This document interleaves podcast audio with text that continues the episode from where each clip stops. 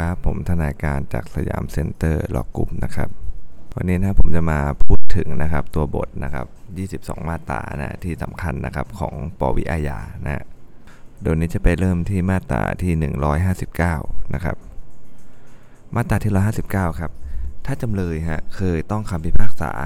ให้ลงโทษนะครับ เพราะได้กระทำผิดมาแล้วนะเมื่อโจทก์ต้องการให้เพิ่มโทษจำเลย ฐานไม่เข็ดหลาบก็ให้กล่าวมาในฟ้อง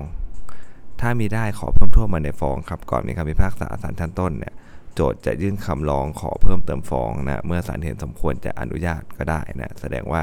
ถ้าเกิดว่าจำเลยเคยกระทำผิดนะโจทย์เขาจะขอให้เพิ่มโทษฐานไม่เข็ดหลาบเนี่ยก็เขียนมาพร้อมฟ้องเลยก็ได้ ถ้าเข้อสอบออกก็จะออกไงครับก็คงไม่ได้เขียนมาพร้อมฟ้องหรอกนะฮะกลายเป็นว่าคดีก็ดำเนินมาเรื่อยๆกำลังจะนัดฟังคำพิพากษาแล้วค่อยมายื่นนะครับยื่นได้หรือไม่นะก็อยู่ที่วรรคสองนะก่อนมีคำพิพากษาศาลชั้นต้นก็ เขียนคำร้องขอเพิ่มโทษได้นะขอเพิ่มโทษในฟ้องได้นะครับ มาตรา 161 ครับถ้าฟ้องไม่ถูกต้องตามกฎหมาย ให้ศาลสั่งให้โจทย์แก้ฟ้องให้ถูกต้อง หรือยกฟ้องหรือไม่ประทับรับฟ้องนะครับ สั่งให้แก้ก็ได้นะ เพราะนั้นตอนนี้จะมีเทรนไอ้พวกแบบไม่ได้ลงลายมือชื่ออะไรอย่างงี้ใช่ไหมโจทย์ลืมลงลายมือชื่อนะครับ ก็จะเอาตรงนี้ไปประกอบด้วยนะว่าศาลก็สั่งให้โจทย์แก้ฟ้องได้นะนะครับ โจทย์มีอำนาจอุทธรณ์คำสั่งเช่นนั้นของศาลนะ ถ้าศาลดูว่าไม่ถูกต้องนะฮะมาตรา162 ครับ ถ้าฟ้องถูกต้องตามกฎหมายแล้วนะศาลดูแล้วตรวจฟ้องแล้วโอเคผ่านนะศาลก็จะจัดการดังต่อไปนี้นะ เวลาดูพวกข้อสอบอะไรพวกนี้นะครับ ดูพวกตัวบทอะนะฮะเราดูตัวบทแต่ละภาคเนี่ย เราต้องจินตนาการตัวตนเราต่างกันนะนะครับ เรื่องนี้มันเป็นเรื่องของเกี่ยวกับศาลแล้วถูกไหมฮะ เป็นวิธีพิจารณาในศาลชั้นต้นเพราะฉะนั้นเราต้องจินตนาการตัวเราเป็นศาลเนาะนะครับ ถ้าภาคสองสอบสวนเราก็จินตนาการตัวเราเป็นตำรวจนะครับมันก็จะเห็นภาพง่ายกว่านะอย่างอันนี้ถ้าเราเป็นศาลใช่ไหมฮะฟ้องถูกต้องมาหมดพลิกซ้ายพลิกขวาเอาถูกแล้วทำไงต่อละดูที่ใครฟ้องมานะถ้ารัษฎรเป็นโจทย์ก็ให้แต่สวนมูลฟ้องนะครับ ถ้าอัยการเป็นโจทย์นะได้ฟ้องข้อหาด้วยข้อหาอย่างเดียวกันนั้นด้วยแล้วนะครับ ก็ให้จัดการตามอนุมาตราสองแสดงว่าอะไรฮะแสดงว่าถ้าเกิดสมมุติว่ารัษฎรเป็นโจทย์นะฟ้องอะไรครับลักทรัพย์อ้าวอัยการก็เคยฟ้องแล้วลักทรัพย์เหมือนกันการกระทำอันเดียวกันด้วย นะครับ ก็ไม่ต้องไต่แล้วนะเดี๋ยวไปให้รวมอัยการเลยนะครับ แต่ว่าอะไรฮะถ้าข้อสอบออกก็จะออกว่าการกระทำเดียวกันนั่นแหละนะครับอายการเขาเห็นว่ามันเป็นยักยอกก็ฟ้องยักยอกไอเราเห็นว่ามันเป็นลักทรัพย์แล้วก็มาฟ้องลักทรัพย์ไอ้อย่างเงี้ยมันยังคงเราต้องแยกกันอยู่ถูกไหมฮะแล้วมันไม่ใช่เป็นเรื่องการฟ้องซ้ำด้วย เพราะว่าคดีหนึ่งอายการฟ้องอีกคดีผู้เสียหายฟ้องเองนะแต่ถ้ามันเป็นการกรณีที่ว่าสรุปแล้วใครเป็นผู้เสียหาย ฟ้องทั้งสองคดีอย่างนี้มันฟ้องมันจะเป็นฟ้องฟ้องซ้อนนะฮะเช่นอะไรครับ ก็ผู้เสียหายฟ้องข้อหาลักทรัพย์และนะไอการฟ้องยักยอกก็จริงการกระทำแต่เป็นการกระทำมันเดียวกันใช่ไหมแล้วอยู่ดีอีกสองสามวันเนี่ยไอผู้เสียหายบันด้านใช้มาตรา 30นะขอเข้าร่วมเป็นโจทย์อายการนะขอเข้าเป็นโจทย์ร่วมกับอายการเนี่ยนะครับอย่างนั้นเนี่ยมันก็จะเป็นมันก็จะเป็นอะไรฮะฟ้องซ้ำทันทีถูกไหมครับเพราะว่ามันกลายเป็นมันมี 2 คดีแล้วนะฮะในคราวเดียวกันน่ะฝั่งอายการคงไม่มีฟ้องซ้ำหรอกนะถ้าฝั่งอายการนะแต่ผู้เสียหายเนี่ย จะโดนบ่อย เพราะว่าเขาฟ้องเองด้วย แล้วก็มาเขาร่วมอายการด้วยสองเคสอย่างนี้ไม่ได้นะเป็นฟ้องซ้ำนะอนุสองครับในคดีที่อายการเป็นโจทย์ครับไม่จำเป็นต้องไต่สวนมูลฟ้องฮะแต่ถ้าเห็นสมควรเนี่ยก็จะสั่งให้ไต่สวนมูลฟ้องก่อนก็ได้นะในกรณีที่มีการไต่สวนมูลฟ้อง แล้วจำเลยเขารับสารภาพนะก็ให้ศาลประทับฟ้องเอาไว้พิจารณานะครับมาตรา163 ครับ เมื่อมีเหตุอันควรฮะโจทย์มีอำนาจยื่นคำร้องต่อศาลขอแก้ หรือขอเพิ่มเติมฟ้องก่อนมีคำพิพากษาของศาลชั้นต้นนะครับแต่ต้องมีเหตุอันควรนะนะก่อนมีคำพิพากษาศาลชั้นต้นเนี่ยโจทย์ก็มีอำนาจยื่นคำร้องครับต่อศาลขอแก้หรือเพิ่มเติมฟ้อง ถ้าศาลเห็นสมควรจะอนุญาตหรือสั่งให้แต่สวนมูลฟ้องก่อนก็ได้นะเมื่ออนุญาตแล้วนะฮะก็จะส่งให้จำเลยแก้ฟ้องนะหรือฟ้องเพิ่มเติมนะฮะหรือเพื่อแก้หรือศาลจะสั่งให้แยกสำนวนนะพิจารณาฟ้องเพิ่มเติมหรือเออก็ได้นะฮะ เมื่อมีเหตุอันควรครับจำเลยอาจยื่นคำร้องขอแก้ หรือเพิ่มเติมคำให้การของเขาก่อนพิพากษา ถ้าศาลเห็นสมควรก็ให้ส่งสำเนาให้แก่โจทย์นะมาตรา164นะที่จะใช้ในการออกข้อสอบเลยนะก็คือว่าคำร้องขอแก้หรือเพิ่มเติมฟ้องนั้นเนี่ยถ้าจะทำให้จำเลยเสียเปรียบในการต่อสู้คดี ห้ามไม่ให้ศาลอนุญาตนะครับ เพราะนั้นตอนนี้เนี่ยผมเห็นอยู่ดีการหนึ่งนะครับนะในปัจจุบันเลยเนี่ยนะครับมีดีกามาแล้วนะว่า ตัวโจทย์เนี่ยนะครับเขาอะไรครับไม่ได้เซ็น นะฮะไม่ได้ลงลายมือชื่อนะตาม 186 อนุ 7 นั่นแหละนะครับ ไม่ได้ลงลายมือชื่อนะฮะในฟ้องนะครับ ทีเนี้ยมันก็เป็นฟ้องที่ไม่สมบูรณ์ถูกไหมฮะเพราะว่ามาตรา158เขาบอกฟ้องต้องทำเป็นหนังสือ แล้วมีรายการดังต่อไปนี้ลงมาเรื่อยๆเนี่ยนะปรากฏว่าไม่มีแสดงว่ามันเป็นฟ้องที่ไม่สมบูรณ์นะการมายื่นแก้ขอแก้ไขฟ้องตาม 164 เนี่ยนะครับ ก็จะทำให้การขอแก้ไขฟ้องเนี่ยที่ไม่สมบูรณ์กลายเป็นสมบูรณ์ขึ้นมา อย่างนี้เขาบอกว่าจำเลยเสียเปรียบ นะครับยื่นขอแก้ไขในลักษณะนี้ไม่ได้นะนะครับนะเขาบอกว่าถ้าเกิดทำให้จำเลยเสียเปรียบห้ามแม่ศาลอนุญาตแต่การแก้ฐานความผิดหรือรายละเอียดที่ต้องกล่าวในฟ้องก็ดี การเพิ่มฐานความผิดหรือรายละเอียดที่ไม่ได้กล่าวในฟ้องก็ดีฮะไม่ว่าจะทำอะไรฮะเช่นใดในระหว่างพิจารณาของศาลชั้นต้นเนี่ยมิให้ถือว่าจำเลยเสียเปรียบนะเว้นแต่จำเลยจะได้หลงต่อสู้มานะครับ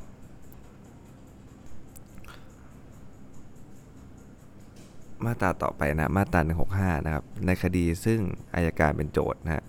ในวันแต่สวนมูลฟ้องนะครับ ให้จำเลยมาหรือคุมตัวมาศาลนะ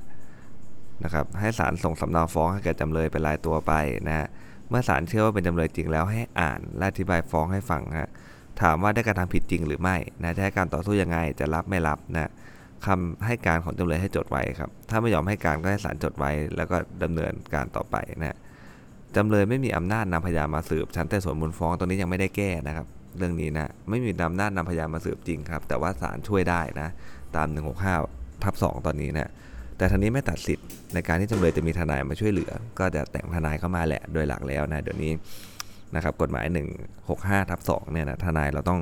ดูกันนะครับช่วยเหลือลูกความได้เยอะเลยนะฮะทำเป็นคำแถลงเข้าไปนะแล้วศาลเห็นสมควรก็จะเรียกนะทางพยานมา สอบถามเองมาไต่สวนเองนั่นแหละพูดง่ายๆประมาณนั้นนะครับนะตัวความยังถามไม่ได้นะโจทย์ก็ยังถามไม่ได้โจทย์ก็ยังถามไม่ได้นะศาลอนุญาตถึงจะถามเขาได้นะครับ ในคดีที่ราษฎรเป็นโจทย์ครับศาลมีอำนาจแต่สมมูลฟ้องรับหลังจำเลยนะครับจำเลยก็ไม่ต้องมาปกติ ผมก็เห็นไม่ค่อยมากันเท่าไหร่นะให้ศาลส่งสำเนาฟ้องให้แก่จำเลยรายตัวไป แล้วก็แจ้งวันนัดไต่สวนให้จำเลยทราบนะจำเลยจะมาฟังการไต่สวนมูลฟ้อง โดยตั้งทนายให้สักค้านพยานโจทย์ด้วยหรือไม่ก็ได้นะหรือจำเลยจะไม่มาแต่ตั้งทนายมาสักค้านพยานโจทย์ก็ได้ นะครับ แล้วแต่นะห้ามให้ศาลถามคำให้การจำเลย และก่อนที่จะประทับฟ้องเนี่ยไม่ให้ถือว่าจำเลยอยู่ในฐานะเช่นนั้นนะครับนะเขาจะไม่เป็นจำเลยนั่นเองนะครับ มาตรา166 ครับ ถ้าโจทย์ไม่มาตามกำหนดนัดเนี่ยให้ศาลยกฟ้องเสียนะครับ แต่มันก็มีอย่างที่บอกว่านัดอะไรบ้างมันไม่ใช่ทุกนัดนะนะครับ กฎหมายจะบอก หลักๆ ก็จะเป็นนัดแต่สมวันเนี่ยนัดแต่สมมูลฟ้องแล้วก็มาตรา181 ใช่ไหมครับ ดึงเอาไปใช้ในการนัดพิจารณาด้วยนะครับแล้วก็มาตรา173ทับ1ดึงเอาไปใช้ในการตรวจพยานหลักฐานโดยเพราะนั้นหลัก ๆ ตอนนี้มันอยู่ 3 วันนะถ้าโจทย์ไม่มาเนี่ยศาลยกฟ้องเลยนะครับตามมาตรา166นี่แหละเพราะ181กับ173ทับ1เขาดึงไปใช้ด้วยนะนะครับเว้นแต่ศาลมีเหตุสมควรจึงมาไม่ได้จะสั่งเรื่องคดีไปก็ได้นะคดีที่ศาลได้ยกฟ้องดังกล่าวแล้วนะฮะถ้าโจทย์มาร้องภายใน 15 วัน นับแต่วันที่ศาลยกฟ้องนั้นนะโดยแสดงให้ศาลเห็นว่ามีเหตุสมควรจึงมาไม่ได้ ก็ให้ศาลยกคดีนั้นขึ้น แต่ส่วนมูลฟ้องใหม่นะครับ เรื่องนี้คืออะไรครับ เรื่องนี้คือว่าถ้าเกิดว่าภายใน 15 วันเข้ามา และแสดงเหตุอันสมควรนะนะเหตุสมควรที่มาไม่ได้นะ โดยมากมันไม่ค่อยมีหรอกนะครับเหตุสมควรตรงเนี้ยเพราะอะไรถึงมาไม่ได้นะถ้าเป็นการหลงลืมจดวันนัดผิดนี่ไม่ต้องคุยกันเลยนะครับ มันไม่ใช่เหตุสมควรอยู่แล้วนะ จดวันเวลานัดผิดนัดเช้าโผล่บ่ายอะไรเงี้ยนะศาลเขายกไปแล้วนะแล้วท่านมามาเออมามาเลทนะในวันไต่สวนมูลฟ้อง วันตัวพยานนะวันสืบพยานก็เรียบร้อยครับหนึ่งหกประกอบอะไรก็ว่าไป แล้วแต่ว่าอยู่นัดไหนนะในคดีที่ศาลยกฟ้องดังกล่าวครับจะฟ้องจำเลยในเรื่องเดียวกันอีกนั้นไม่ได้นะแต่ถ้าศาลยกฟ้องเช่นนี้ในคดีซึ่งราษฎรเท่านั้นเป็นโจทย์เนี่ยไม่ตัดอำนาจอายการนะที่จะฟ้องคดีนั้นอีกนะครับ ก็ต้องดูอีกนั่นแหละนะครับว่า เขายกฟ้องคดีอะไรนะศาลยกฟ้องในเรื่องดังกล่าวเนี่ยนะจะฟ้องจำเลยอีกไม่ได้นะในเรื่องอะไรฮะถ้าเป็นความผิดต่อส่วนตัวจบเลยนะฮะจบเลยทนายไม่มีข้ออ้างข้อแก้ตัวอะไรทั้งนั้นนะขอตกทันทีนะครับทำให้เสียทราบอะไรอย่างเงี้ยนะฮะยักยอกช่อโกงอะไรเงี้ยที่เป็นความผิดส่วนตัวเนี่ยนะครับ ไม่มาเนี่ยนะฮะศาลเขายกเลยนะยกปุ๊บไม่มีเหตุอันควรด้วยนะครับ ก็จะฟ้องอีกไม่ได้แล้วนะครับนะ แต่ถ้าเป็นคดีความผิดอาญาแผ่นดินก็ก็ยังพอก้อมแก้มได้เนาะนะยังพอบอกทางแก้ปัญหาให้ลูกความได้นะ เพราะทนายเราต้องให้ทางแก้ปัญหากับลูกความด้วยนะครับไม่ใช่แจ้งข้อเท็จจริงอย่างเดียวนะไม่รู้ว่าทำไงต่อลูกความก็จะทำหน้างงๆแล้วถามว่าอ้าวแล้วตกลงทนายเอาไงล่ะใช่ไหมฮะจะแจ้งอย่างเดียวแล้วเราไม่บอกว่าให้ทำอะไรมันก็ไม่ใช่วิชาชีพแล้วถูกไหมฮะมันต้องแจ้งแล้วก็บอกด้วยว่าควรทำอะไรต่อนะฮะอย่างเรื่องนี้ครับถ้ามัน ไม่ตัดอำนาจอายการฟ้องคดีนั้นอีกนะเว้นแต่จะเป็นคดีความผิดต่อส่วนตัวนะครับเพราะนั้นถ้าไปฟ้องคดีข่าคดีทำร้ายร่างกายอะไรอย่างเงี้ยนะฮะแบบเนี้ยนะครับถ้าคุณไม่ไปนะฮะในวัน 3 นัดนั้นเนี่ยแล้วศาลเขายกฟ้องเนี่ยใช้ประกอบเนี่ยนะครับ ก็จะอะไรครับ ก็จะไปหาอายการได้นะไปร้องทุกข์ครับไปร้องทุกข์นะไปร้องทุกข์เลยนะมันเป็นถ้าเราจะไปร้องทุกข์เป็นคดีความผิดแผ่นดินอยู่แล้ว มันไม่ติดมาตรา 96 ร้องทุกข์3เดือนอยู่แล้วถูกไหมฮะเออฟ้องภายใน 3 เดือนอยู่แล้ว เพราะนั้นรีบไปเลยนะครับและให้อายการฟ้องมาก็ยังพอยังพอก้อมแก้มไปได้นะฮะแต่ต้องอธิบายเยอะหน่อยนะครับนะต่อไปมาตรา 170 ครับคำสั่งของศาลที่ให้คดีมีมูลเนี่ยย่อมเด็ดขาดนะแต่คำสั่งของศาลที่ว่าคดีไม่มีมูลเนี่ยโจทย์มีอำนาจในการอุทธรณ์ฎีกาได้นะครับ เพราะนั้นเนี่ยถ้ามีมูลปุ๊บเนี่ยจำเลยจะไปอุทธรณ์ไม่ได้นะนะครับบอกมีมูลได้ไงคดีไม่มีมูลเลยไม่ได้แหละ เข้าสู่กระบวนการพิจารณานะมาฟาดฟันกันเต็มรูปแบบแบบคุณจะชนะคดีคุณเอาพยานฐานเข้ามาสืบนะแต่ถ้าไม่มีมูลเป็นไงฮะสำหรับโจทย์ก็ยังไง มันจบเลยถูกไหมฮะมันจบเลยนี่นะบอกไม่มีมูลก็ยกฟ้องเลยนะครับ ก็โจทย์ก็ต้องอุทธรณ์ฎีกาได้นะครับนะโจทย์ก็จะขอให้ศาลขังจำเลยไว้หรือปล่อยชั่วคราวระหว่างอุทธรณ์ก็ได้นะอุทธรณ์ฎีกาก็ได้นะมาตรา172 ครับ การพิจารณาและสืบพยานในศาลเนี่ยจะต้องทำโดย เปิดเผย แล้วก็ต่อหน้าจำเลย โดยหลักแล้วนะต้องมี 2ออย่างนี้นะเปิดเผยนะประชาชนเข้าออกฟังได้นะครับ แล้วก็สำคัญกว่าก็คือว่าต่อหน้าจำเลยด้วยนะฮะการพิจารณาและสืบพยานเนี่ยต้องต่อหน้าจำเลยเขาเขาจะได้รู้นะว่ามันถึงขั้นตอนไหนนะเป็นงุ้มงิบทำรับหลังสุดท้ายมาลงโทษจำคุกเขาอะไรเงี้ยมันไม่ได้อยู่แล้วนะเมื่อโจทย์หรือทนายโจทย์และจำเลยฮะมาอยู่ต่อหน้าศาลนะครับ แล้วศาลเชื่อว่าเป็นจำเลยจริงฮะก็ให้ศาลอ่านและอธิบายฟ้องให้จำเลยฟัง ถามว่าได้ทำผิดจริงไหมเหมือนเดิมเลยนะ ให้การต่อสู้ว่าอย่างไงนะคำให้การของจำเลยจดไว้นะครับ ไม่ให้การเลยก็ให้ศาลจดไว้แล้วดำเนินการพิจารณาต่อไปนะการสืบพยานครับเมื่อได้พิเคราะห์ถึงเพศ อายุฐานะสุขภาพอนามัยนะภาวะแห่งจิตนะหรือความเกรงกลัวนะที่พยานมีต่อจำเลยแล้วนะจะดำเนินการโดยไม่ให้พยานเนี่ยเผชิญหน้าโดยตรงกับจำเลยก็ทำได้นะครับ คดีอาญาเนี่ยนะเขาแยกมานะเราไม่เกี่ยวด้วยนะครับว่าจะต้องเด็กหรือต้องอะไรนะเรื่องตามมาตรา172 ไม่เกี่ยวเลยนะมาตรา172เนี่ยดูเพศอายุฐานะ สภาพแห่งจิตของหรือความเกรงกลัวด้วยเพราะนั้นอาจจะเป็นผู้ใหญ่แล้วก็ได้ แต่เขากลัวอยู่นะไอ้นี่มันโอ้โหจ้วงเอาจ้วงเอาถูกไหมฮะมันกลัวนะพอเขากลัวปุ๊บเนี่ยจะดำเนินการโดยไม่ให้พยานเนี่ยเผชิญหน้าโดยตรงกับจำเลยก็ได้นะใช้กล้องโทรทัศน์วงจรปิดนะนะครับสื่ออิเล็กทรอนิกส์ หรือวิธีอื่นๆนะนะครับของประธานศาลฎีกาให้สอบผ่านทางนัดจินะสังคมสงเคราะห์นะหรือคนอื่นที่พยานไว้วางใจก็ได้นะครับนะศาลก็มีอำนาจตรงนี้ด้วยนะ ในการสืบพยานเนี่ยนะครับให้มีการนะบันทึกนะฮะคำเบิกความพยานนะโดยวิธีการนะฮะบันทึกลงในวัสดุ ซึ่งสามารถถ่ายทอดออกมาเป็นภาพและเสียงได้ ที่สามารถตรวจสอบความถูกต้องของการบันทึกภาพได้นะและให้ศาลอุทธรณ์นะศาลฎีกาเนี่ยใช้บันทึกดังกล่าวเนี่ยในการพิจารณาคดีด้วยนะครับนะเดี๋ยวนี้ก็เป็นวิดีโอบ้างแล้วนะข้อบังคับประธานศาลฎีกาเนี่ยก็โอเคครับวักทายไม่ออกสอบนะ ที่เคยเอามาออกข้อสอบอยู่สมัยหนึ่งก็คือ 172 ทวีนะฮะแล้วเขาเรียน172 ทวีเนี่ยตั้งแต่ต้นจนจบเลยนะถามอยู่มาตาเดียวเลยนะครับนะ172ทวีเนี่ยวันนั้นเนี่ยข้อนั้นวันสมัยนั้นถ้าใครอ่านไปดีๆเนี่ยก็คือตอบได้ทั้งข้อเลยนะเพราะถามอยู่มาตาเดียวทั้งข้อเลยนะ172ทวีนะครับ มาตรา172ทวีนะครับ ภายหลังศาลได้ดำเนินการนะฮะตามมาตรา172วรรคสองแล้ว เมื่อศาลเห็นเป็นการสมควร พื่อให้การดำเนินการพิจารณาเป็นไปโดยไม่ชักช้าครับให้ศาลมีอำนาจ พิจารณาและสืบพยานรับหลังจำเลยได้ ในกรณีดังต่อไปนี้แสดงว่า 172 ทวิเนี่ยนะครับเจตนารมณ์เขาเกิดมาเพื่อว่าไม่ให้การดำเนินการพิจารณาเนี่ยมันเป็นไปโดยชักช้าถูกไหมจะต้องรอคนนู้นคนนี้ได้ได้คนนั้นไม่ว่างอะไรเงี้ยสมมตินะฮะหลักๆ เป็นอย่างนี้แต่จริง ๆอาการมาศาลเนี่ยรับรองเลยว่าเจตนารมณ์เนี่ยเขาไม่ดูหรอกว่าว่างไม่ว่างเนี่ยมันต้องว่างแหละนะครับแต่ว่าบางทีมันมีเหตุนะเดี๋ยวเราไปดูกันนะนะครับ อนุหนึ่งฮะในคดีที่มีอัตราโทษจำคุกอย่างสูงไม่เกิน 3 ปีเอออย่างสูงไม่เกิน 10 ปีนะจะปรับหรือไม่ก็ตามนะครับสูงไม่เกิน 10 ปีแสดงว่านะครับมันวิ่งได้แค่ถึง 10 นั่นแหละนะฮะหรือคดีมีโทษปรับสถานเดียวครับ เมื่อจำเลยมีทนาย และจำเลยได้รับอนุญาตจากศาลที่จะไม่มาฟังการพิจารณาและสืบพยานนะครับ ก็ขออนุญาตไปนะครับคดียักยอกเนี่ยนะสูงไม่เกิน 10 ปีนะครับจำเลยไม่มาก็ได้ขออนุญาตนะศาลจะอนุญาตก็ได้นะนะครับให้จำเลยเขาไม่ต้องมาฟังการพิจารณา แต่แน่นอนหลักผลมันจะไม่เหมือนกับอีก 2 อนุเอ่อกับอีกอนุที่เหลือนะฮะนะอนุหนึ่งคือเป็นเรื่องของจำเลยเขาสมัครใจเองนะครับเขาไม่ยีละแหละพูดง่ายๆเขาไม่เห็นหรือเขาอาจจะมีเรื่องด่วนจริง ๆ ก็ได้นะครับ แต่ว่าผมก็ไม่รู้ว่ามันจะมีเรื่องอะไรด่วนมากกว่าโดนดำเนินคดีอาญาที่ศาลนะนะนะครับ แต่ว่าหลักใหญ่ใจความว่าถ้าโทษมันไม่เกิน 10 ปีเนี่ยจำเลยต้องมีทนายนะนะครับเพราะทนายจะได้มาแทนไงถูกไหมฮะทนายจะได้มาแทนได้ ถ้าไม่มีทนายจะขออนุหนึ่งไม่ได้นะครับ แล้วก็ไปขออนุญาตนะศาลอนุญาตก็ได้นะโทษมันไม่สูงแล้วก็มีทนายให้ทนายมานะครับ อนุสองครับในคดีที่มีจำเลยหลายคนนั่งเรียงพึบเลยนะศาลพอใจของคำแถลงของโจทย์ว่า การพิจารณาและสืบพยานตามที่โจทย์ขอนัดเนี่ยแสดงว่ามันมีหลาย ๆ นัดนะฮะเรื่องอนุสองแสดงว่ามันมีหลายนัด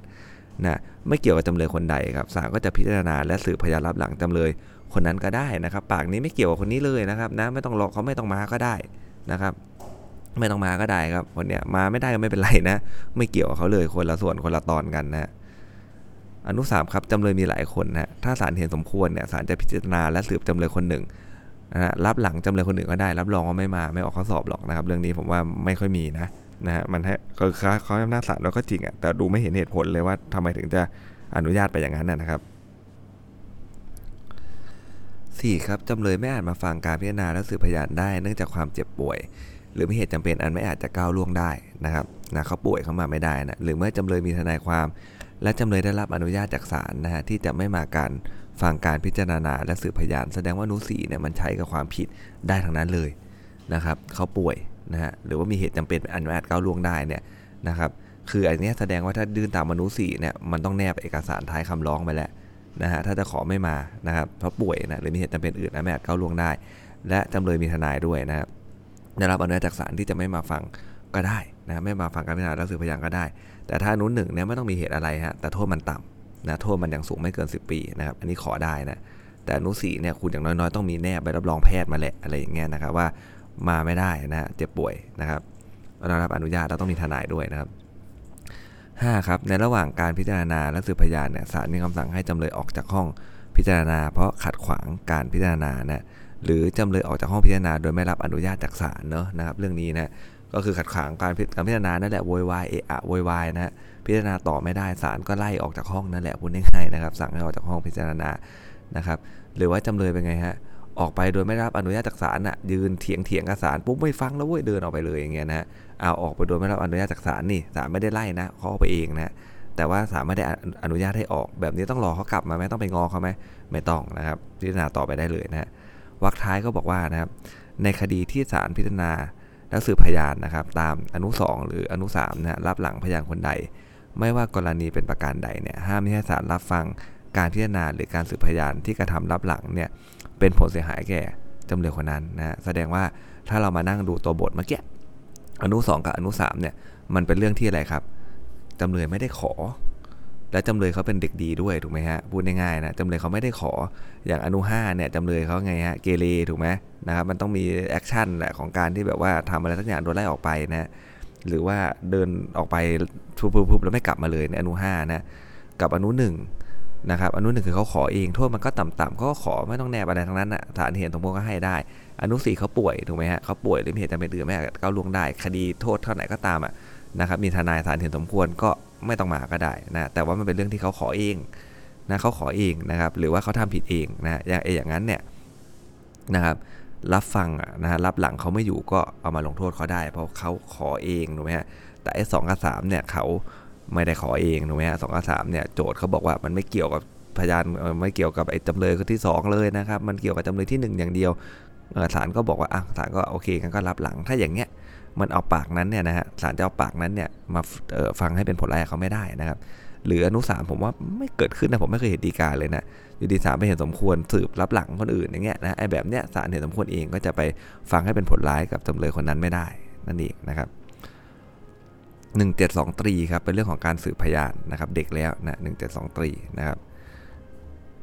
ก็คือเป็นเรื่องของว่าเว้นแต่ในกรณีที่จำเลยอ้างตนเองเป็นพยานนะการสืบพยานนะครับ เด็กนะอายุไม่เกิน 18 ปีนะครับให้ศาลจัดอยู่ในสถานที่เหมาะสมสำหรับเด็กครับให้ปฏิบัติอย่างใดอย่างหนึ่งต่อไปนี้หนึ่งนะศาลเป็นผู้ถามพยานเองนะโดยแจ้งให้พยานทราบนะนะทราบถึงประเด็นและข้อเท็จจริงที่ต้องสืบและพยานนะเบิกความในข้อนั้นๆนะครับหรือศาลจะถามผ่านนักจิตก็ได้นะให้คู่ความถามค้านถามติ่งอะไรผ่านนักจิตวิทยานักสังคมสงเคราะห์นะครับเพื่ออะไรฮะเพื่อสภาพจิตใจของเด็กถูกไหมครับนะเรื่องนี้นะมาตราเนี่ยคุ้มครองเด็กเต็มๆเลยนะ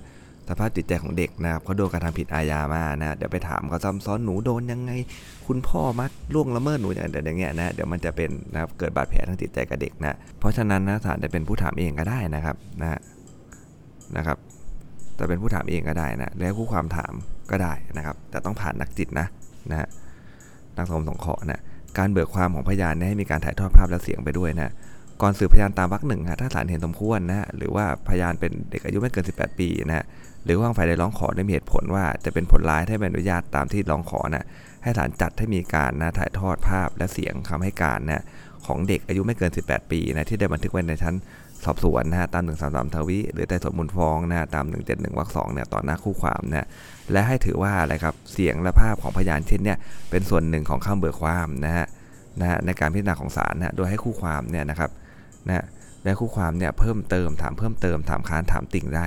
เท่าที่เห็นจำเป็นนะในขอบเขตที่อะไรครับศาลเห็นสมควรด้วยนะฮะก็คือเป็นส่วนหนึ่งของคำเบิกความไปเลยนะครับนะวันนั้นเนี่ยมันสามารถที่จะเอาไปลงโทษเขาได้นะนะครับ ในกรณีที่ไม่ได้ตัวพยานมาเบิกความตามวรรคหนึ่งเนี่ยเพราะมีเหตุจำเป็นอย่างยิ่งนะฮะให้ศาลรับฟังสื่อภาพนะและเสียงคำให้การของพยานคนนั้นนะฮะตามมาตรา133 ทวีหรือชั้นแต่สวนมูลฟ้องนะตาม 171วรรคสองเสมือนหนึ่งกับเป็นคำเบิกความของพยานนั้น ในชั้นพิจารณาเลยนะของศาลนะครับ และให้ศาลเนี่ยรับฟังประกอบพยานอื่นได้ด้วยนะในการพิจารณาพิพากษาคดีได้นะครับ 173 ครับ ในคดีที่มีอัตราโทษประหารชีวิตนะหรือในคดีที่จำเลยมีอายุไม่เกิน 18 ปีนะนับแต่วันที่ถูกฟ้องต่อศาลนะเรื่องนี้เราดูดีๆนะถ้าเรื่องของตำรวจ 18 ปีเนี่ยนะครับที่จัดหาทนายให้เนี่ยเป็นวันแจ้งข้อหานะครับเราจำคำนี้ไว้วันแจ้งข้อหานะฮะส่วนมาตรา 173 เนี่ยนะครับเป็นเรื่องที่อะไรครับ คดีมีอัตราโทษประหารชีวิตนะอันนี้ดูง่ายไม่ต้องห่วงฮะแต่ว่าเวลาออกข้อสอบมันยากตรงที่อายุไม่เกิน 18 ปีเอ้วันไหนอะวันทำความผิดปะเอาวันที่ถูกฟ้องต่อศาลนะครับ ดูเลยนะฮะวันที่อายการหรือทนายเขาฟ้องต่อศาลอะวันนั้นมันเขา 18 หรือยัง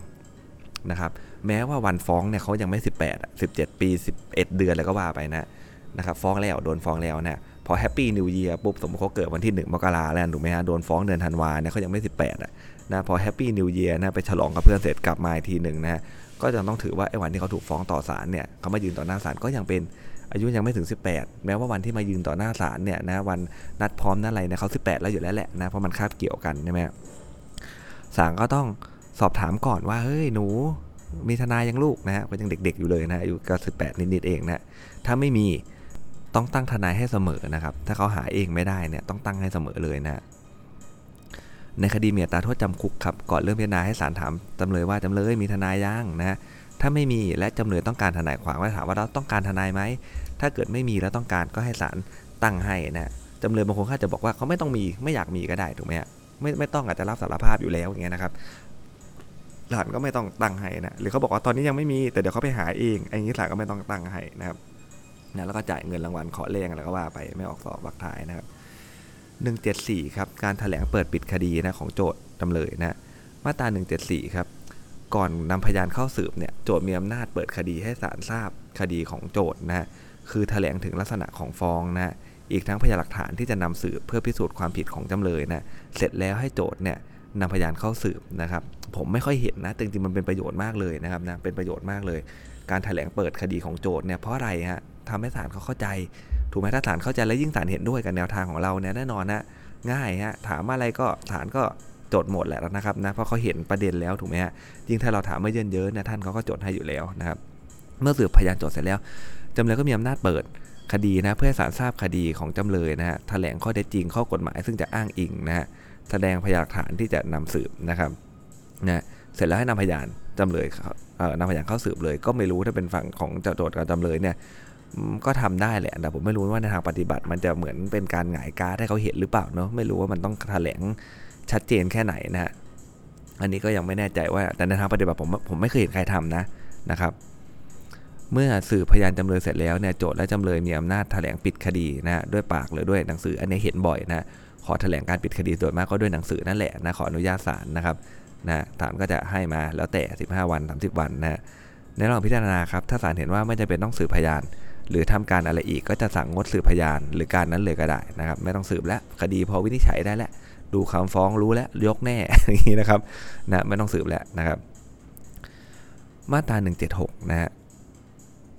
ต่อไปเป็นมาตราที่ 176 นะครับในชั้นพิจารณาครับถ้าจำเลยเขาให้การรับสารภาพตามฟ้องศาลก็จะพิจารณาต่อไปโดย ไม่ต้องสืบพยานหลักฐานต่อไปเลยก็ได้นะครับนะเว้นแต่คดีที่มีข้อหาซึ่งจำเลยเขารับสารภาพเนี่ยกฎหมายกำหนดอัตราโทษจำคุกขั้นต่ำไว้ตั้งแต่ 5 ปีขึ้นไปนะครับหรือโทษสถานที่หนักกว่านั้นนะนะจำคุกตลอดชีวิตประหารชีวิตก็ว่าไปนะศาลจะต้องฟังพยานโจทย์นะครับ จนกว่าจะพอใจว่าจำเลยจะได้การทำผิดจริงก็เอามาสืบประกอบนั่นแหละนะครับ ไม่ต้องโชว์เชโดเดมันชัดเจนเหมือนอย่างเขาปฏิเสธหรอกนะแค่พอฟังได้นะว่าจำเลยกระทำผิดก็เพียงพอแล้วนะ ในคดีที่มีจำเลยหลายคนนะบางคนรับอะบางคนก็ปฏิเสธอย่างนี้ทำไงครับ ก็สั่งตำหน่ายคดีสำหรับจำเลยที่ปฏิเสธนะเพื่อให้โจทย์เนี่ยเขามาฟ้องนะครับสำหรับที่ปฏิเสธเป็นคดีใหม่เลยนะไอ้คดีที่รับคดีเนี่ยจะได้นะครับทำคำอะไรฮะพิพากษาไปเลยนะครับ 180 ครับให้นำบทบัญญัติเรื่องรักษาความสงบเรียบร้อยในศาลนะฮะในประมวลกฎหมายวิแพ่งเนี่ยมาใช้บังคับในการพิจารณาคดีอาญาด้วยโดย อนุโลมนะแต่ไม่ได้ห้ามไม่สั่งให้จำเลยออกจากห้องพิจารณานะ เว้นแต่จำเลยเขาขัดขวางการพิจารณา แสดงว่าจำเลยต้องอยู่ในห้องพิจารณา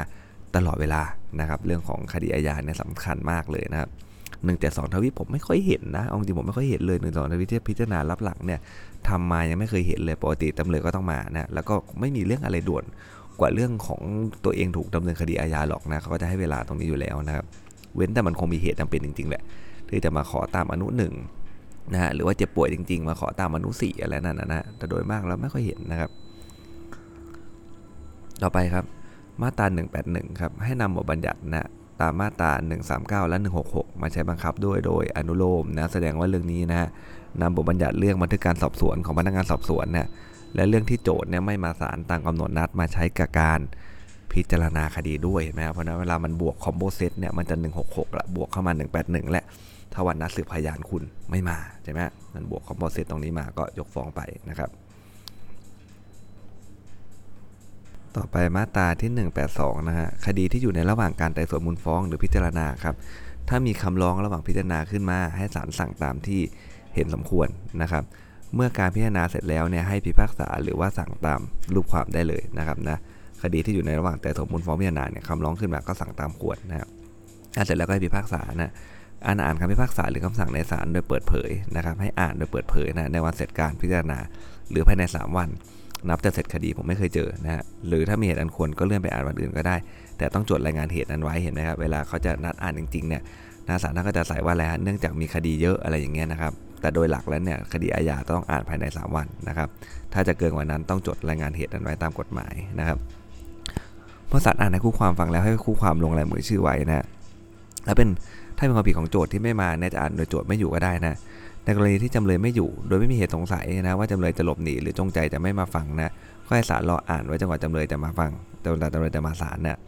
แต่ถ้ามีเหตุสงสัยว่าจำเลยจะหลบหนีหรือจงใจไม่มาฟังเนี่ยก็ให้ศาลออกหมายจับจำเลยนะครับเมื่อได้ออกหมายจับแล้วเนี่ยไม่ได้ตัวจำเลยมาภายในหนึ่งเดือนนับแต่วันออกหมายจับก็ให้ศาลอ่านคำพิพากษา หรือคำสั่งรับหลังจำเลยก็ได้นะและถือว่าอะไรฮะโจทย์หรือและจำเลยจำเลยเนี่ยแล้วแต่กรณีนะได้ฟังคำพิพากษาหรือคำสั่งนั้นแล้วนะ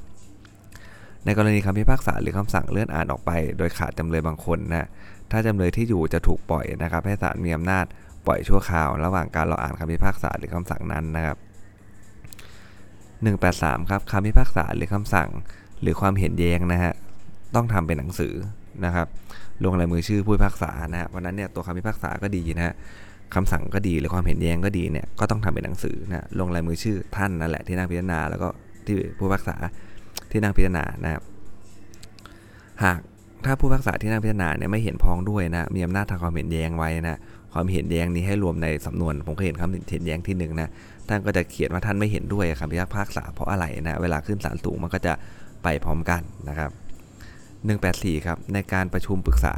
เพื่อมีคำพิพากษาหรือคำสั่งครับ ให้อธิบดีผู้พิพากษาข้าหลวงยุติธรรมเนี่ยหัวหน้าผู้พิพากษาในศาลนั้น หรือเจ้าของสำนวนเนี่ยเป็นประธานนะประชุมปรึกษาเนี่ยนะครับถามผู้พิพากษาที่นั่งพิจารณาทีละคนนะให้ออกความเห็นทุกประเด็นที่จะวินิจฉัย และให้ประธานออกความเห็นสุดท้ายนะประธานฟังก่อนนะฮะในการวินิจฉัยให้ถือตามเสียงข้างมากเพราะเดี๋ยวถ้าประธานไปออกความเห็นก่อนเป็นไงฮะเดี๋ยวท่านอื่นเป็นไงฮะ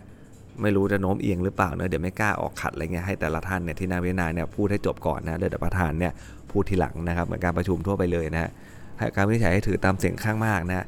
ถ้าปัญหาใดมีความขัดแย้งกัน 2 ฝ่ายนะฮะหรือเกินกว่า2ฝ่ายขึ้นไปหาเสียงข้างมากไม่ได้เนี่ยนะครับให้ผู้พิพากษาที่มีความเห็นเป็นผลร้ายนะฮะแก่จำเลยมากเนี่ยยอมเห็นด้วยนะกับผู้พิพากษาที่มีความเห็นเป็นผลร้ายแก่จำเลยน้อยกว่านะครับ มาตรา185 ครับ ถ้าศาลเห็นว่าจำเลยไม่ได้กระทำผิดก็ดีฮะ การกระทำของจำเลยเนี่ยไม่เป็นความผิดก็ดีนะครับ 185 คือยกขาดเลยนะ ไม่เหมือน 227 นะ 227 นี่ยกยกประโยชน์ทางความสงสัยนะ185 คือยกขาดเลยนะ ก็คือว่าศาลเห็นว่าจำเลยไม่ได้ทำผิด การกระทำของจำเลยไม่เป็นความผิดนะ หรือคดีขาดยุความนะ มีเหตุตามกฎหมายที่จำเลยไม่ควรต้องรับโทษนะให้ศาลยกฟ้องโจทย์แล้วก็ปล่อยตัวจำเลยไปนะแต่จะสั่งขังหรือปล่อยชั่วคราวในระหว่างคดียังไม่ถึงที่สุดก็ได้นะครับ เมื่อศาลเห็นว่าจำเลยได้กระทำผิดนะและไม่มีเหตุยกเว้นโทษตามกฎหมายให้ศาลลงโทษจำเลยตามความผิดนะเมื่อศาลเห็นสมควรศาลจะปล่อยชั่วคราวในระหว่างคดียังไม่ถึงที่สุดก็ได้นะเพราะนั้นเรื่อง 185นี่คือยกเลยนะเขาก็จะเกิดสิทธิ์ด้วยแหละรับเงินรับอะไรนะถ้าเกิดยก 185 นะนะครับเงินเดียวยาจากรัฐอะที่เหมือนเขาติดคุกฟรีอะไรอย่างนั้นนะครับก็จะมีเงินเยียวยาจากรัฐให้แต่ต้องยกตาม 185 นะนะยกประโยชน์ความสงสัยเนี่ยก็คือไม่แน่ผิดไม่ผิดอะแต่มันดูแล้วมันสงสัยในสาระสำคัญเขาก็เลยยกให้นะฮะ อันนั้นไม่เกิดสิทธิ์อะไรนะเพราะนั้น185เนี่ยยกได้นะครับตามเหตุว่าเดี๋ยวเราไม่ได้ทำความผิด การทำของจำเลยทำจริง แต่มันไม่ได้เป็นความผิดเลย การกระทำนั้นคดีขาดอายุความแล้ว หรือว่ามีเหตุตามกฎหมายที่จำเลยไม่ควรต้องรับโทษนะก็ให้ยกฟ้องปล่อยจำเลยไปแค่นั้นเองนะหนึ่งแปดหกครับคำพิพากษาหรือคำสั่งเนี่ยต้องมีข้อสำคัญเหล่านี้เป็นอย่างน้อยนะก็คือ 1 ครับ ชื่อสารวันเดือนปีนะฮะสคดีระหว่างใครโจทย์ใครจำเลยนะสเรื่อง 4 ข้อหาคำให้การ 5 ข้อเท็จจริงนะหเหตุผลในการตัดสิน ทั้งในปัญหาข้อเท็จจริงและข้อกฎหมายนะเบทมาตราที่ยกขึ้นปรับนะแคำชี้ขาดที่ยกฟ้องหรือลงโทษ 9คำวินิจฉัยของศาลในเรื่องของกลาง หรือเรื่องฟ้องคดีแพ่งนะน่าแปลกว่าเวลาออกข้อสอบชอบออกอนุเก้านะเรื่องของกลางนะบางทียังไม่มีถูกไหมพอศาลไม่ได้วินิจฉัยเนี่ยตาม1 8 6อนุเก้าเนี่ยนะครับขึ้นไปปุ๊บเนี่ยในเรื่องของกลางเนี่ยนะครับเพราะนอกเนี้ยมันเป็นแบบฟอร์ม fix อยู่แล้วมั้งถ้าผมเดานะนะเป็นแบบฟอร์ม fix เป็นเรื่องที่ศาลต้องทำอยู่แล้วอะนะฮะ นะครับหนึ่งถึงแปดเนี่ยก็เลยไม่ค่อยมีปัญหาเท่าไหร่ แต่บางทีเรื่องของกลางอาจจะไม่ได้วินิจฉัยขึ้นไปนะพอขึ้นชั้นศาลสูงนะฮะก็จะกลายเป็นกฎหมายที่อะไรครับ เกี่ยวความสงบเรียบร้อยของประชาชนนะศาลสูงก็สั่งให้ถูกต้องได้นะครับนะคำพิพากษาเกี่ยวกับคดีแล้วความผิดระหูโทษเนี่ยไม่จำเป็นต้องมีอนุมาตรา4 5 6 นะครับนะก็เลยก็คือไม่ต้องมีเรื่องเกี่ยวข้องกับคำให้การข้อเท็จจริงพิจารณาได้ความเหตุผลในการตัดสินนะไม่ต้องมีนะก็คือว่าลงได้เลยว่าลงมาตราไหนนะครับเพื่อความรวดเร็วนะ เอาละครับเรามาถึงมาตราสุดท้ายนะของวันนี้แล้วนะครับ ซึ่งเป็นมาตราที่นะครับออกสอบแทบจะแน่นอนเลยนะ ถ้าคุณไปสอบเนขาวิอาญานะยิ่งถ้าคุณสอบผู้ช่วยเนี่ยรอได้เลยมาแน่ๆนะสอบอายการก็น่าจะมานะเพราะว่าเป็นบทกฎหมายที่ออกข้อสอบแล้วงงดีซะเหลือเกินนะฮะนะก็คือมาตรา 192 นะครับ หลักก็คือห้ามพิพากษาหรือมีคำสั่งเกินคำขอในฟ้องนะครับ มาตรา 192 นะครับ ห้ามมิให้พิพากษา หรือสั่งเกินคำขอหรือที่มิได้กล่าวในฟ้องนะอันนี้ก็คือเป็นหลักของเขาเลยนะนะครับห้ามไม่พิพากษา หรือสั่งเกินคำขอหรือที่มิได้กล่าวในฟ้องนะแสดงว่าถ้าโดยหลักแล้วเนี่ยจะสั่งจะพิพากษาหรือสั่งเกินคำขอหรือที่ไม่ได้กล่าวในฟ้องเนี่ยทำไม่ได้เลยนะครับเมื่อก่อนนะผมเข้าใจนะถ้ายุคแรกเนี่ยนะผมเข้าใจว่าอย่างนี้นะเพื่อความเข้าใจง่ายของเราด้วยนะฮะ มันคงมีแต่วักแรกแหละนะครับ เพราะว่าศาลก็คงอยากจะดำรงอยู่ในฐานะที่แบบอะไรครับ ให้เป็นที่เคารพอะก็คือว่าถ้าเกิดว่ามาขอนะถ้าเกิดว่าขอมาแค่นี้ก็ให้แต่แค่นี้ถูกไหมครับ มันเป็นหลักเลยนะถ้าเขียนอะไรผิดศาลไม่ทำให้นะเดี๋ยวหาว่าไปเข้าข้างอีกฝ่ายอะไรเงี้ยนะทีเนี้ยตอนแรกเลิกเดิมทีมันก็คงมีแต่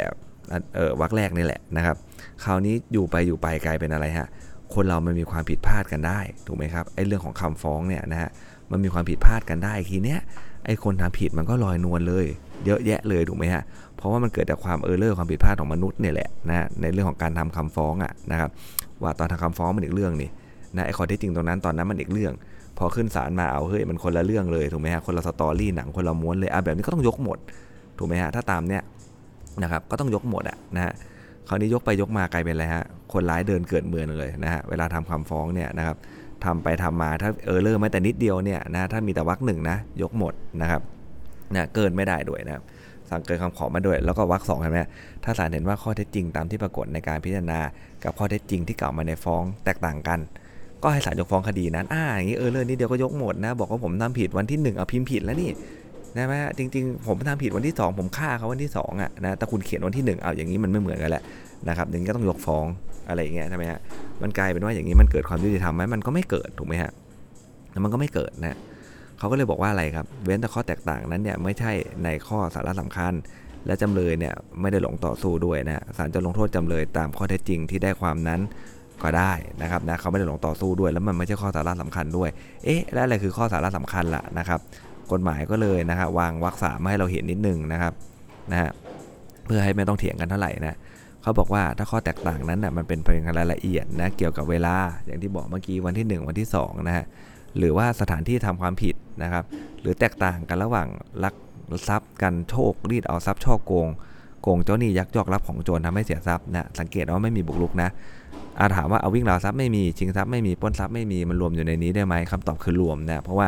ความผิดฐานไอ้พวกวิ่งราวทรัพย์ชิงทรัพย์ปล้นทรัพย์เนี่ยมันก็มีลักทรัพย์เป็นเบสถูกไหมฮะเพราะนั้นเนี่ยถ้ามันต่างกันในความผิดเกี่ยวกับทรัพย์ส่วนมากเนี่ยนะครับ ก็ก็จะไม่ถือว่าแตกต่างกันในสาระสำคัญนะหรือว่าแตกต่างกันในระหว่างการทำความผิดฐานเจตนากับประมาทนะโดยเจตนากับประมาทเนี่ยก็ไม่ถือว่าแตกต่างในสาระสำคัญนะเพราะตอนร่างฟ้องเนี่ยเราจะรู้ได้ยังไงล่ะนะบางทียังไม่ได้นำสืบเลยก็ไม่รู้หรอกมันเจตนาหรือมันประมาทอะไรอย่างเงี้ยนะฝั่งโจทก็อาจจะล่างมาก่อนว่าเป็นเจตนาก็ได้ หรืออาจจะล่างมาก่อนว่าประมาทก็ได้ สืบไปสืบมาเอามันคนละเรื่องกันอย่างเงี้ยนะครับอย่างเงี้ยไม่ถือว่าแตกต่างกันในข้อสาระสำคัญ และไม่ถือว่าข้อที่พิจารณาได้ความเนี่ย เป็นเรื่องเกินคำขอ หรือเป็นเรื่องที่โจทย์ไม่ประสงค์ให้ลงโทษนะเว้นแต่แต่ปรากฏแก่ศาลว่า การที่ฟ้องผิดไปเนี่ยเป็นเหตุให้จำเลยหลงต่อสู้นะทั้งนี้เนี่ยศาลจะลงโทษจำจำเลยนะเกินอัตราที่กฎหมายกำหนดไว้สำหรับความผิดที่โจทย์ฟ้องเนี่ยไม่ได้นะครับถ้าคืออะไรฮะหมายความว่าแม้ว่ามันจะเป็นผิดเรื่องอื่น อย่างเช่นเมื่อกี้นะฟ้องข้อหาอะไรดี ฟ้องข้อหาสมมติวิ่งเหล่าทรัพย์นะแต่ในทางพิจารณามันได้ความว่าเอ้ยชิงทรัพย์นี่นะมันใช้กำลังด้วยมันประทุษร้ายด้วย ไอ้อย่างเงี้ยศาลก็ลงโทษฐานชิงทรัพย์ได้แน่นอนว่าชิงทรัพย์เนี่ยโทษมันหนักกว่าวิ่งเหล่าทรัพย์นะฮะศาลลงโทษฐานชิงทรัพย์ได้นะแต่ว่าจะลงโทษเนี่ยเกินกว่าโทษของวิ่งเหล่าทรัพย์ไม่ได้ เพราะโจทย์เขาไม่ได้ขอเรื่องนี้มา แต่ศาลก็ยังลงคือเวลาคำพิพากษาออกไปก็คือผิดฐานชิงทรัพย์นั่นแหละแต่โทษเนี่ยจะไปลงเท่ากับการวิ่งเหล่าทรัพย์นะมันจะประมาณนี้นะ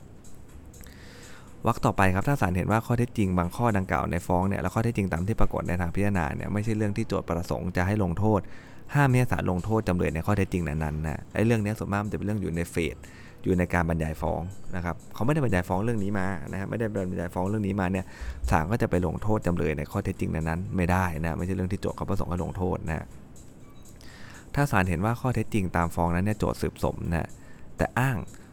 ถามความผิดหรือบทมาตราผิด อันนี้ต้องดูดีๆนะเขาบอกว่าศาลมีอำนาจลงโทษจำเลยตามถามความผิด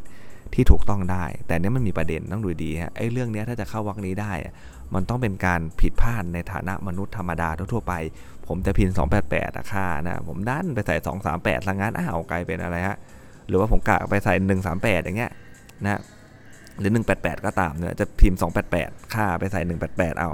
เป็นความผิดเป็นเอกสารละงั้นอะโทษมันก็น้อยกว่าค่าเยอะถูกไหมครับ เอาไอ้แบบเนี้ยนะเราเห็นว่ามันเออเลอร์แค่เนี้ยศาลลงโทษตามความผิดที่ถูกต้องได้นะ แต่มีข้อสอบออกมานะสมัยหนึ่งว่าไอ้การที่มัน ผิดพลาดบกพร่องเนี้ยมันเป็นผิดพลาดบกพร่องที่เขาไม่ได้อ้างผิดนะอย่างเช่นเขาไม่ได้ใส่ 336 ทวิมาอะไรอย่างเงี้ยนะมันไม่ถือว่าเขาอ้างผิดถูกไหมฮะมันเป็นเหตุเพิ่มโทษนะครับมันเป็นเรื่องของการใช้อะไรยานพาหนะอะไรเงี้ยแล้วไม่ได้บรรยายมาอะไรอย่างนั้นนะครับ เพราะนั้นเนี่ยมันไม่ใช่เรื่องของการอ้างถามความผิดผิดนะศาลจะไปลงโทษ ตามความผิดที่ถูกต้องอันนี้ไม่ได้นะวรรคท้ายก็คือว่าถ้าความผิดตามที่ฟ้องนั้นรวมการกระทำหลายอย่างครับแต่ละอย่างเนี่ยเป็นความผิดได้อยู่ในตนเองศาลก็จะลงโทษตาม การกระทำความผิดอย่างหนึ่งอย่างใดตามที่พิจารณาได้ความก็ได้นะฮะเรื่องนี้นะสามารถทำได้นะครับนะเช่นพยายามฆ่ามันรวมทำร้ายอยู่แล้วเนี่ยอ้าวในศาลมันเป็นเรื่องทำร้ายซะงั้นก็ใช้วักท้ายเนี่ยแหละนะครับสำหรับในวันนี้นะช่วงเช้าก็จะเป็น 22 มาตานะครับ สวัสดีครับ